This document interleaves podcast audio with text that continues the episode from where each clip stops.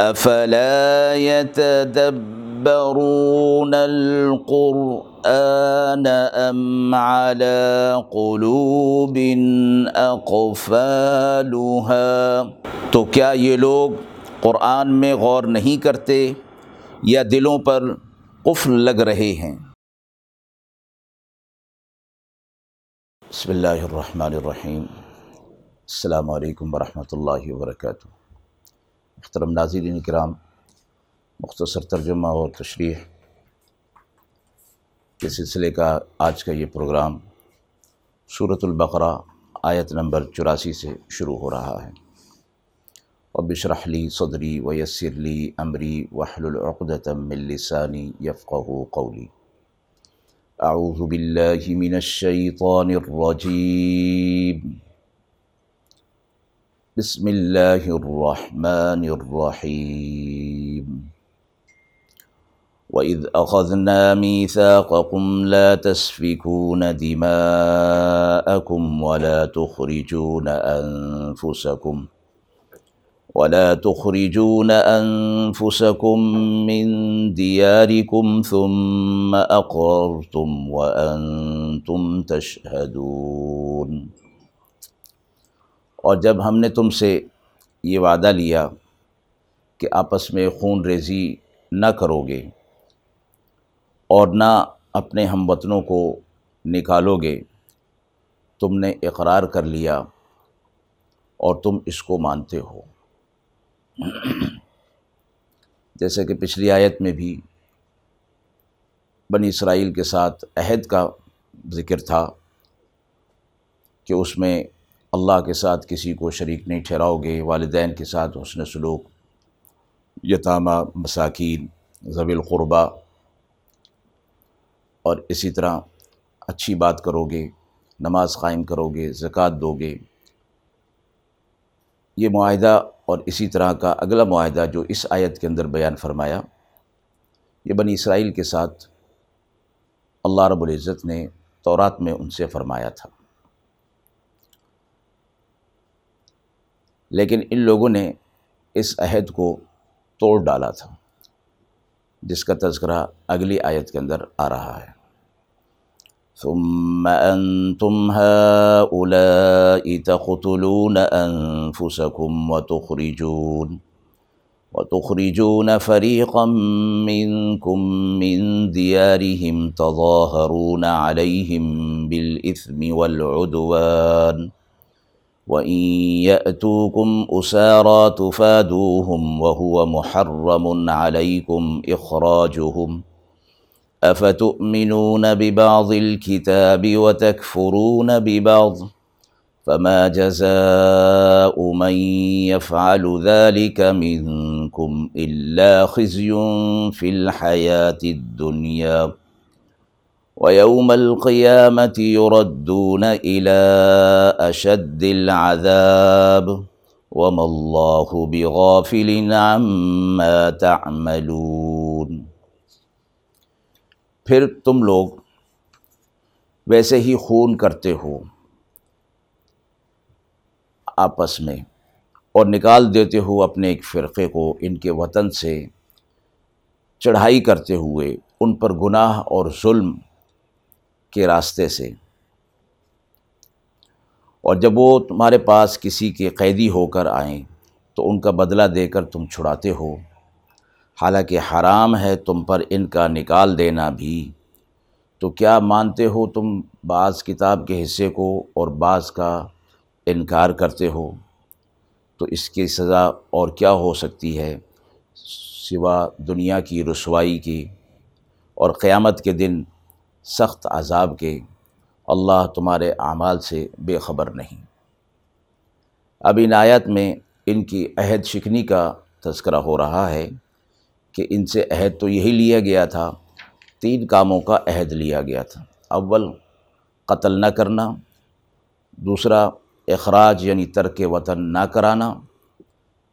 تیسرا، اپنی قوم میں اگر کوئی قید و بند میں گرفتار ہو تو روپیہ خرچ کر کے اس کو آزاد کرانا۔ اب انہوں نے اول دو کام جو تھے اس کا انکار کر دیا۔ البتہ تیسرا جو کام تھا قیدیوں کو چھڑانے والا، اس پر یہ لوگ پابند ہو گئے۔ تو عہد شکنی فرمایا گیا کہ تینوں عہد لیے گئے تھے۔ تو عہد شکنی کا جو وبال ہے وہ اس دنیا میں بھی ہے اور آخرت میں بھی ہے۔ اس طرح کے جو عہد اللہ رب العزت نے قرآن مجید کے اندر جو ذکر فرمائے ہیں، دراصل تو یہ بنی اسرائیل کے ساتھ تورات کے اندر تھے۔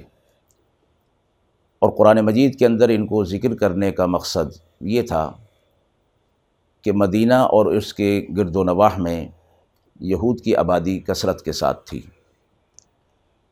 اور یہود بنی اسرائیل چونکہ ان کے آبا و اجداد تھے، لہٰذا قرآن مجید کے اندر یہ عہد معاہدہ لا کر ان یہودیوں کو یہ بتانا مقصود تھا کہ تمہارے اسلاف اس طرح کی عہد شکنی کرتے چلے آ رہے ہیں اور اس طرح کی جو اخلاقی توحید کی اور شریعت کی جو چیزیں ان کو دی گئی تھی، انہوں نے اس کا انکار کر دیا۔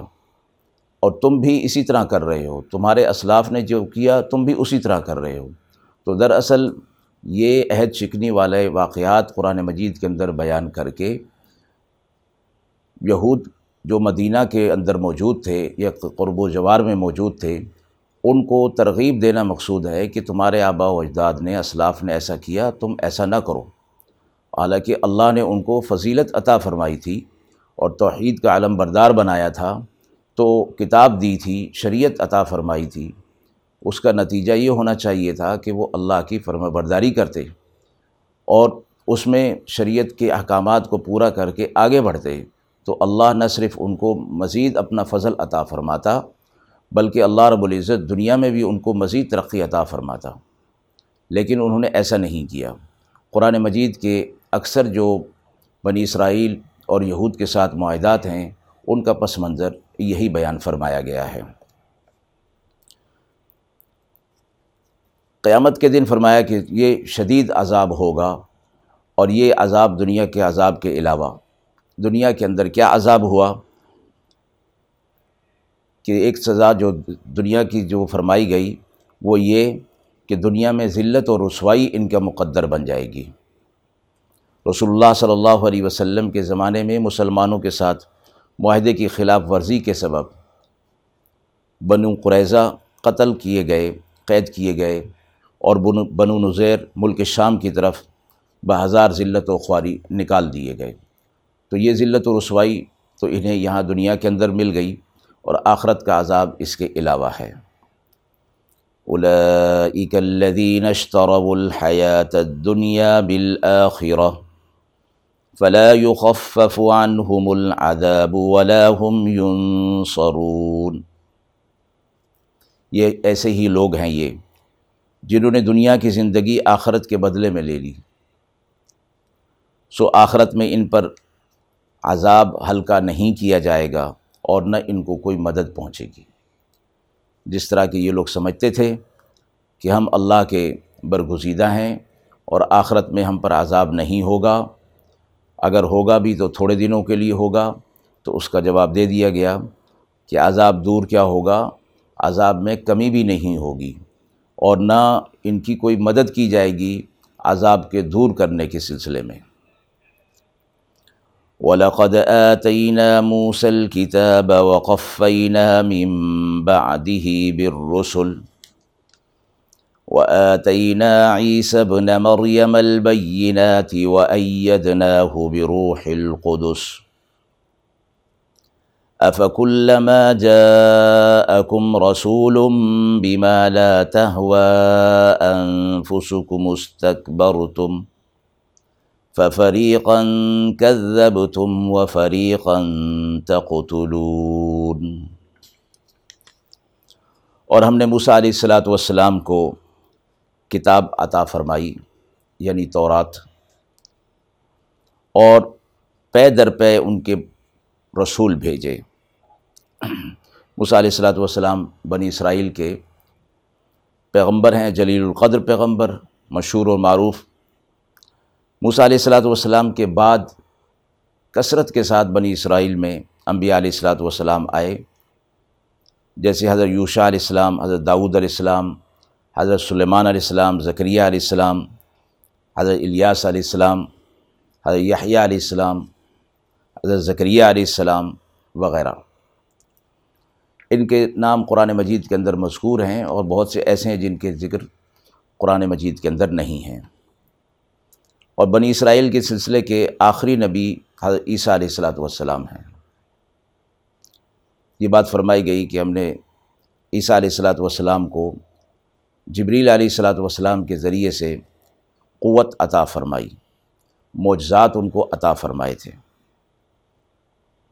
اور یہاں ذکر کرنے کا مقصد یہ ہے کہ عیسیٰ علیہ السلاۃ والسلام کو اللہ رب العزت نے جو معجزات عطا فرمائے تھے، مدینہ کے یہودی آپ صلی اللہ علیہ وسلم سے کہا کرتے تھے کہ آپ بھی اسی قسم کے معجزات ہمیں دکھائیں، تب ہم مانیں گے۔ جواب میں فرمایا گیا کہ بلا اس سے پہلے بھی تمہارے پاس انبیاء علیہ السلاۃ والسلام آ چکے کثرت کے ساتھ۔ اور تمہارا حال یہ ہے کہ جو کوئی تمہارے خواہش کے مطابق جو چیز ہوتی تم اس کو مان لیتے اور جو تمہاری خواہش کے مطابق نہ ہوتی تم اس سے تکبر کرنے لگتے۔ پھر ایک کو تم جٹھلا دیتے، دوسرے کو تم قتل کر دیتے۔ یہ بنی اسرائیل کے اندر یہ سلسلہ چلتا آ رہا تھا۔ تو یہ جواب اس کا دیا گیا کہ ضروری نہیں کہ ہر ایک کو ایک جیسے معجزات ملیں۔ اللہ رب العزت نے ہر نبی کو الگ قسم کے معجزات عطا فرمائے ہیں۔ یہاں یہ فرمایا گیا کہ جو یہ لوگ تکبر کرتے تھے یعنی ان کے اندر یہ بات بیٹھی ہوئی تھی دل کے اندر کہ ہم سب سے اعلیٰ ہیں اور ہماری کتاب، ہماری شریعت، ہمارا نبی یہ سب سے اعلیٰ ہے۔ لہٰذا اب ہمیں کسی اور شریعت کی ضرورت نہیں، اس کا ذکر اگلی آیت کے اندر بھی آ رہا ہے۔ تو یہاں فرمایا گیا کہ تم تکبر کرنے لگے اور تکبر کی راہ سے تم نے ایک جماعت کو جٹھلا دیا۔ بعض انبیاء کو جٹھلا دیا اور بعض کو تم نے قتل کر دیا۔ تو مفسرین فرماتے ہیں، یہ تکبر کرنا آدمی کو گناہ اور معصیت کی طرف لے جاتا ہے۔ دل کے اندر جب بڑائی آ جاتی ہے، تو پھر گناہ کی طرف آدمی چل پڑتا ہے۔ وقالوا قلوبنا غلف، بل لعنهم الله بكفرهم فقليلا ما يؤمنون۔ اور کہتے ہیں کہ ہمارے دلوں پر غلاف ہے، بلکہ لانت کی ہے اللہ نے ان کے کفر کے سبب، سو بہت کم ایمان لاتے ہیں۔ اب ان کا یہ کہنا تھا کہ اب ہمارے دل کے اندر ایمان اور شریعت، احکامات یہ ہمارے دل کے اندر آ چکے ہیں۔ اب ہمیں کسی ہدایت کی ضرورت نہیں ہے۔ تو اللہ نے جواب میں فرمایا کہ یہ یہ بات نہیں ہے، بلکہ یہ اللہ کی طرف سے ان کے اوپر لانت ہے، جس کو یہ اپنے لیے کوئی اعزاز سمجھ رہے ہیں۔ ان کے کفر کے سبب بہت کم ایمان لاتے ہیں۔ مراد یہ نہیں کہ یہ یہ ایمان لائے ہیں، تھوڑا لائے ہیں، تھوڑا اور لائیں، یہ مطلب نہیں۔ بلکہ یہ کافر ہی ٹھہریں گے، اس لیے کہ انہوں نے ایک انکار کر دیا۔ وَلَمَّا جَاءَهُمْ كِتَابٌ مِّنْ عِندِ اللَّهِ مُصَدِّقٌ لِمَا مَعَهُمْ مُصَدِّقٌ لِمَا مَعَهُمْ وَكَانُوا مِن قَبْلُ يَسْتَفْتِحُونَ عَلَى الَّذِينَ كَفَرُوا. فلما جاءهم ما عرفوا كفروا به فلعنة الله على الكافرين. اور جب ان کے پاس اللہ کی طرف سے ایک کتاب پہنچتی ہے، جو تصدیق کرتی ہے جو کچھ ان کے پاس ہے اور پہلے سے فتح مانگتے تھے یہ لوگ کافروں پر۔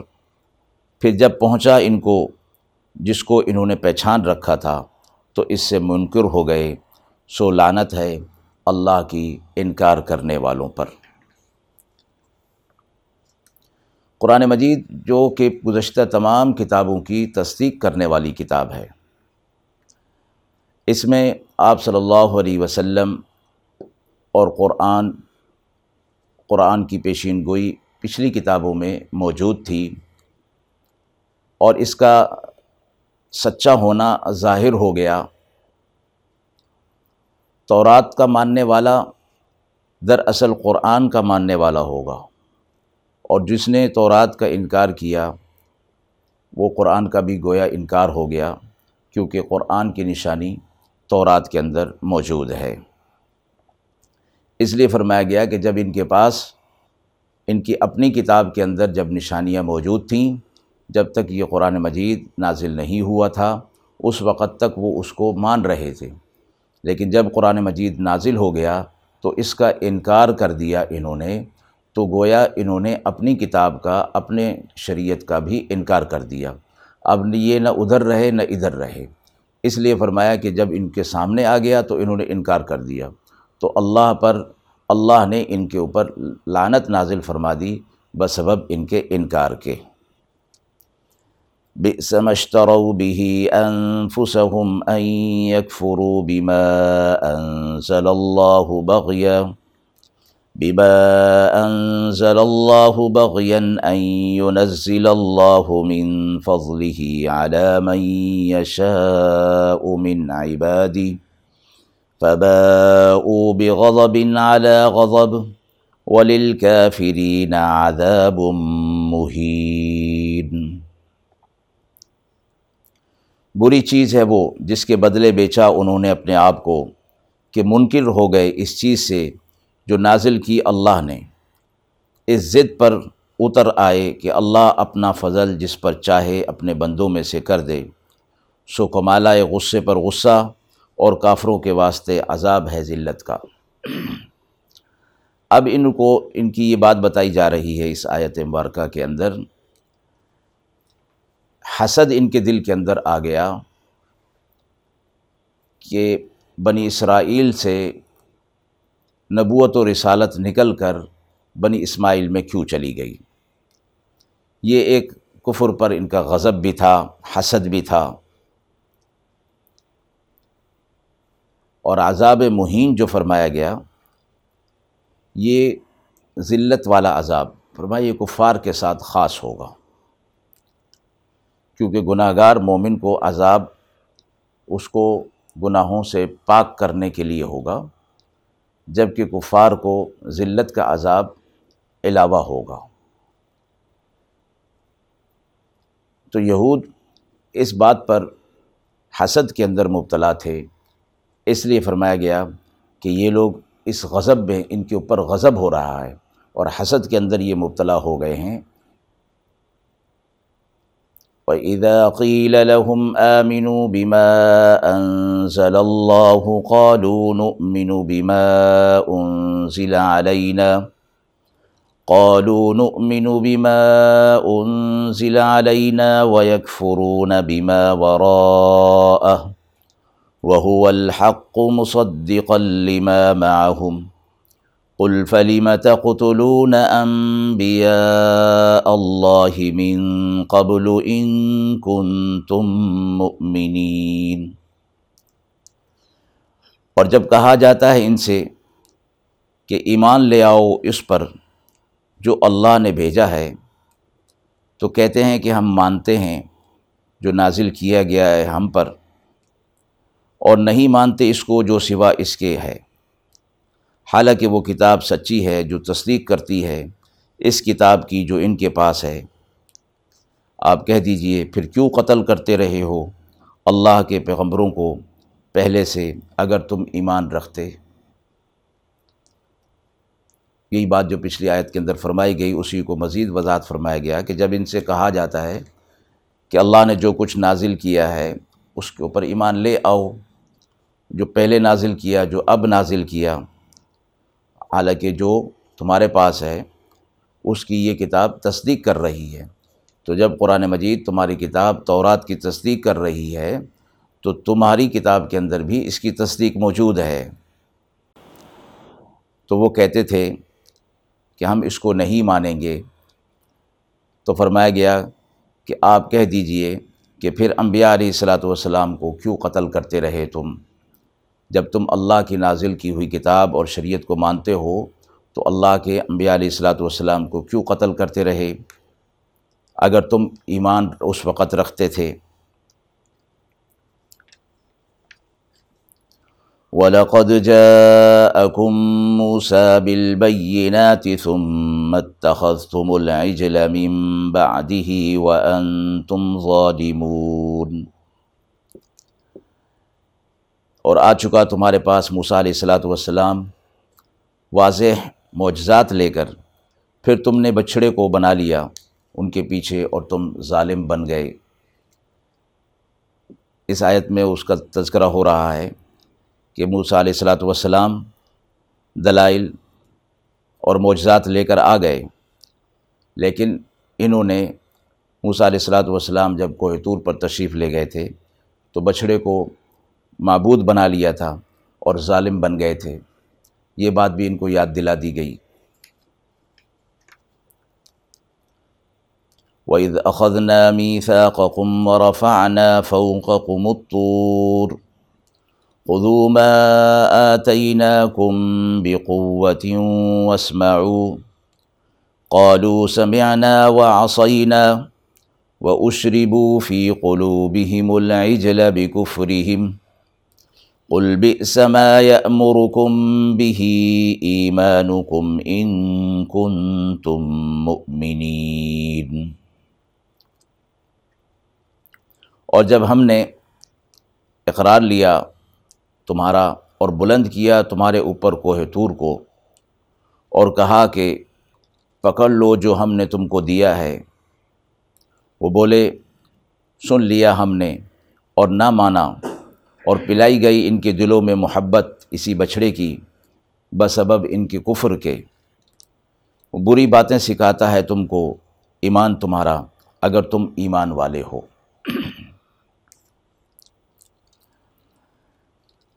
موسیٰ علیہ السلاۃ والسلام کے ساتھ یہ قوم جب دریا سے پار ہو گئی تو ان سے ایک کلمہ کفر صادر ہوا۔ موسیٰ علیہ السلاۃ والسلام کے کہنے پر انہوں نے توبہ کر لی، لیکن توبہ کے بھی مختلف درجات اور مدارج ہوتے ہیں۔ اگر سچے دل سے توبہ نہ کی جائے تو اس کی ظلمت اور اس کی قدورت دل میں باقی رہ جاتی ہے۔ یہی چیز ان کے دلوں میں رہ گئی تھی، جس کی وجہ سے اس بچھڑے کی محبت ان کے دل کے اندر تھی اور اس کے آثار باقی تھے۔ اس وجہ سے ان میں دین میں سستی پیدا ہو گئی تھی۔ تو اللہ رب العزت کی طرف سے وہ کوہ طور پہاڑ ان کے اوپر معلق کر دیا گیا تھا۔ قل ان كانت لكم الدار الاخره عند الله خالصه من دون الناس، من دون الناس فتمنوا الموت ان كنتم صادقين۔ آپ فرما دیجیے اگر ہے تمہارے واسطے آخرت کا گھر اللہ کے ہاں اور لوگوں کے علاوہ، تو تم مرنے کی آرزو کرو، اگر تم سچ کہتے ہو۔ وَلَن يَتَمَنَّوْهُ أَبَدًا بِمَا قَدَّمَتْ أَيْدِيهِمْ وَاللَّهُ عَلِيمٌ بِالظَّالِمِينَ۔ اور ہرگز آرزو نہ کریں گے موت کی۔ کبھی بھی، بسبب ان گناہوں کے کہ بھیج چکے ہیں ان کے ہاتھ۔ اور اللہ ظالموں کو خوب جانتا ہے۔ اب ان کا یہ کہنا تھا کہ آخرت ہمارے لیے ہے، آخرت میں ہم عذاب میں مبتلا نہیں ہوں گے۔ تو ان سے ایک بات فرمائی گئی کہ ذرا تم موت کی تمنا کرو۔ کہ موت کی تمنا کرو کہ آخرت اگر تمہارے لیے ہے اور آخرت کی نعمتیں تمہارے لیے ہیں، تو موت کی تمنا کرو۔ جواب دے دیا گیا، یہ لوگ ہرگز ہرگز موت کی تمنا نہیں کریں گے۔ اس لیے کہ جو اعمال یہ آگے بھیج رہے ہیں، اس کو یہ اچھی طرح جانتے ہیں۔ یہاں آیت کے حوالے سے، حدیث مبارکہ کے حوالے سے فرمایا گیا ہے کہ موت کی تمنا نہیں کرنی چاہیے۔ منع فرمایا گیا ہے۔ اور فرمایا کہ اس حوالے سے کہ مشکلات مصیبتوں میں ہو، تو اللہ تعالیٰ سے دعا کرے کہ اللہ، اگر زندگی میرے لیے بہتر ہے تو مجھے زندگی عطا فرما۔ اور اگر موت میرے لیے بہتر ہے تو موت عطا فرما۔ باقی حالات سے تنگ آ کر اور اس انداز میں موت کی تمنا کرنا کہ اللہ ایسی مصیبت سے تو بہتر ہے کہ مجھے تو موت عطا فرما دے۔ اس طرح کی موت کی تمنا کرنے سے منع فرمایا گیا ہے۔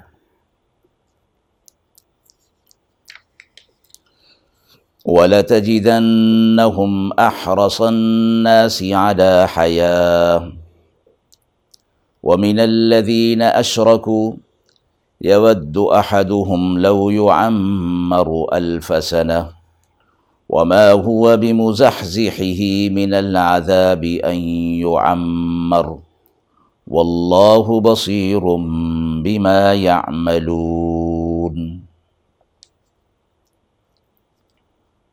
اور تو دیکھے گا کہ ان سب لوگوں سے زیادہ حریص زندگی پر اور زیادہ حریص مشرقوں سے بھی زیادہ چاہتا ہے ایک ایک کہ انہیں ان میں عمر پائیں ہزار برس اور نہیں اس کو بچانے والا عذاب سے اس قدر جینا اور اللہ دیکھتا ہے جو کچھ وہ کرتے ہیں۔ یعنی موت کی تمنا کی جو بات ہو رہی تھی، فرمایا گیا کہ یہ لوگ زندگی پر حریص ہیں۔ آخرت میں انہیں معلوم ہے کہ عذاب ہونا ہے۔ اور یہ کفر کر رہے ہیں، انکار کر رہے ہیں، تو اس کا خمیازہ آخرت میں اٹھانے والے ہیں۔ اس لیے دنیا کی زندگی پر یہ لوگ حریص ہیں اور چاہتے ہیں، ان میں سے ہر ایک یہ چاہتا ہے کہ وہ ہزار برس اور اس سے مراد کثرت زندگی، لمبی عمر۔ لیکن فرمایا کہ لمبی عمر کا ہونا اور اس قدر جینا بھی ان کو اللہ کے عذاب سے تو نہیں بچا سکے گا۔ زندگی چاہے کتنی ہی لمبی کیوں نہ ہو بہرحال ختم ہونے والی ہے اور آخرت نہ ختم ہونے والی۔ میں اللہ تمہارے اعمال کو اچھی طرح دیکھ رہا ہے۔ قل من كان عدوا لجبريل فإنه نزله على قلبك، فإنه نزله على قلبك بإذن الله۔ مصدقا لما بين يديه وهدى وبشرى للمؤمنين. من كان عدوا لله وملائكته ورسله وجبريل وميكال وجبريل وميكال فإن الله عدو للكافرين.